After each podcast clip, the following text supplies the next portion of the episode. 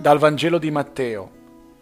In quel tempo, mentre Gesù parlava, giunse uno dei capi, gli si prostrò innanzi e disse, Mia figlia è morta proprio ora, ma vieni, imponi la tua mano su di lei ed ella vivrà.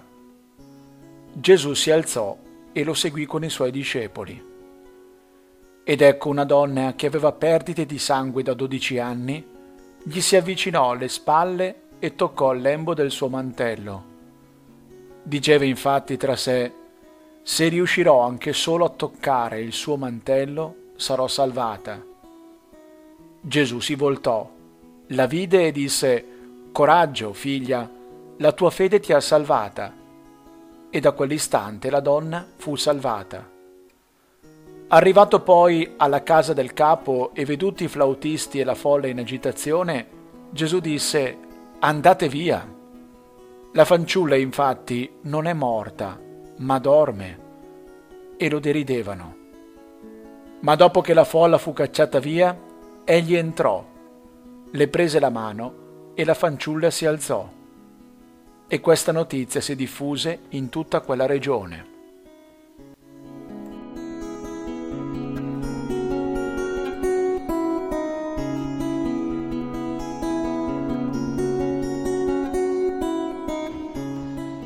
Se non sapessi che stiamo leggendo il Vangelo, ascoltando queste parole, mi sembrerebbe di trovarmi dentro una di quelle belle storie ascoltate da bambino.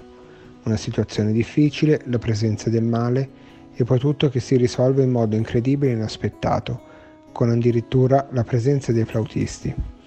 Il bene che sconfigge il male e che alla fine trionfa.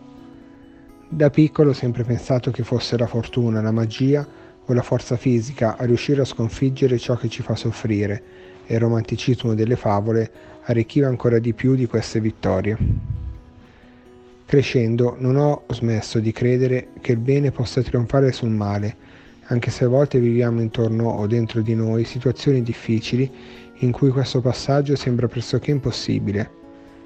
Così ho capito che non poteva poi essere la fortuna o la magia a far compiere questa vittoria, il Vangelo di oggi mi riporta all'essenziale perché anch'io possa credere che la morte può essere sconfitta.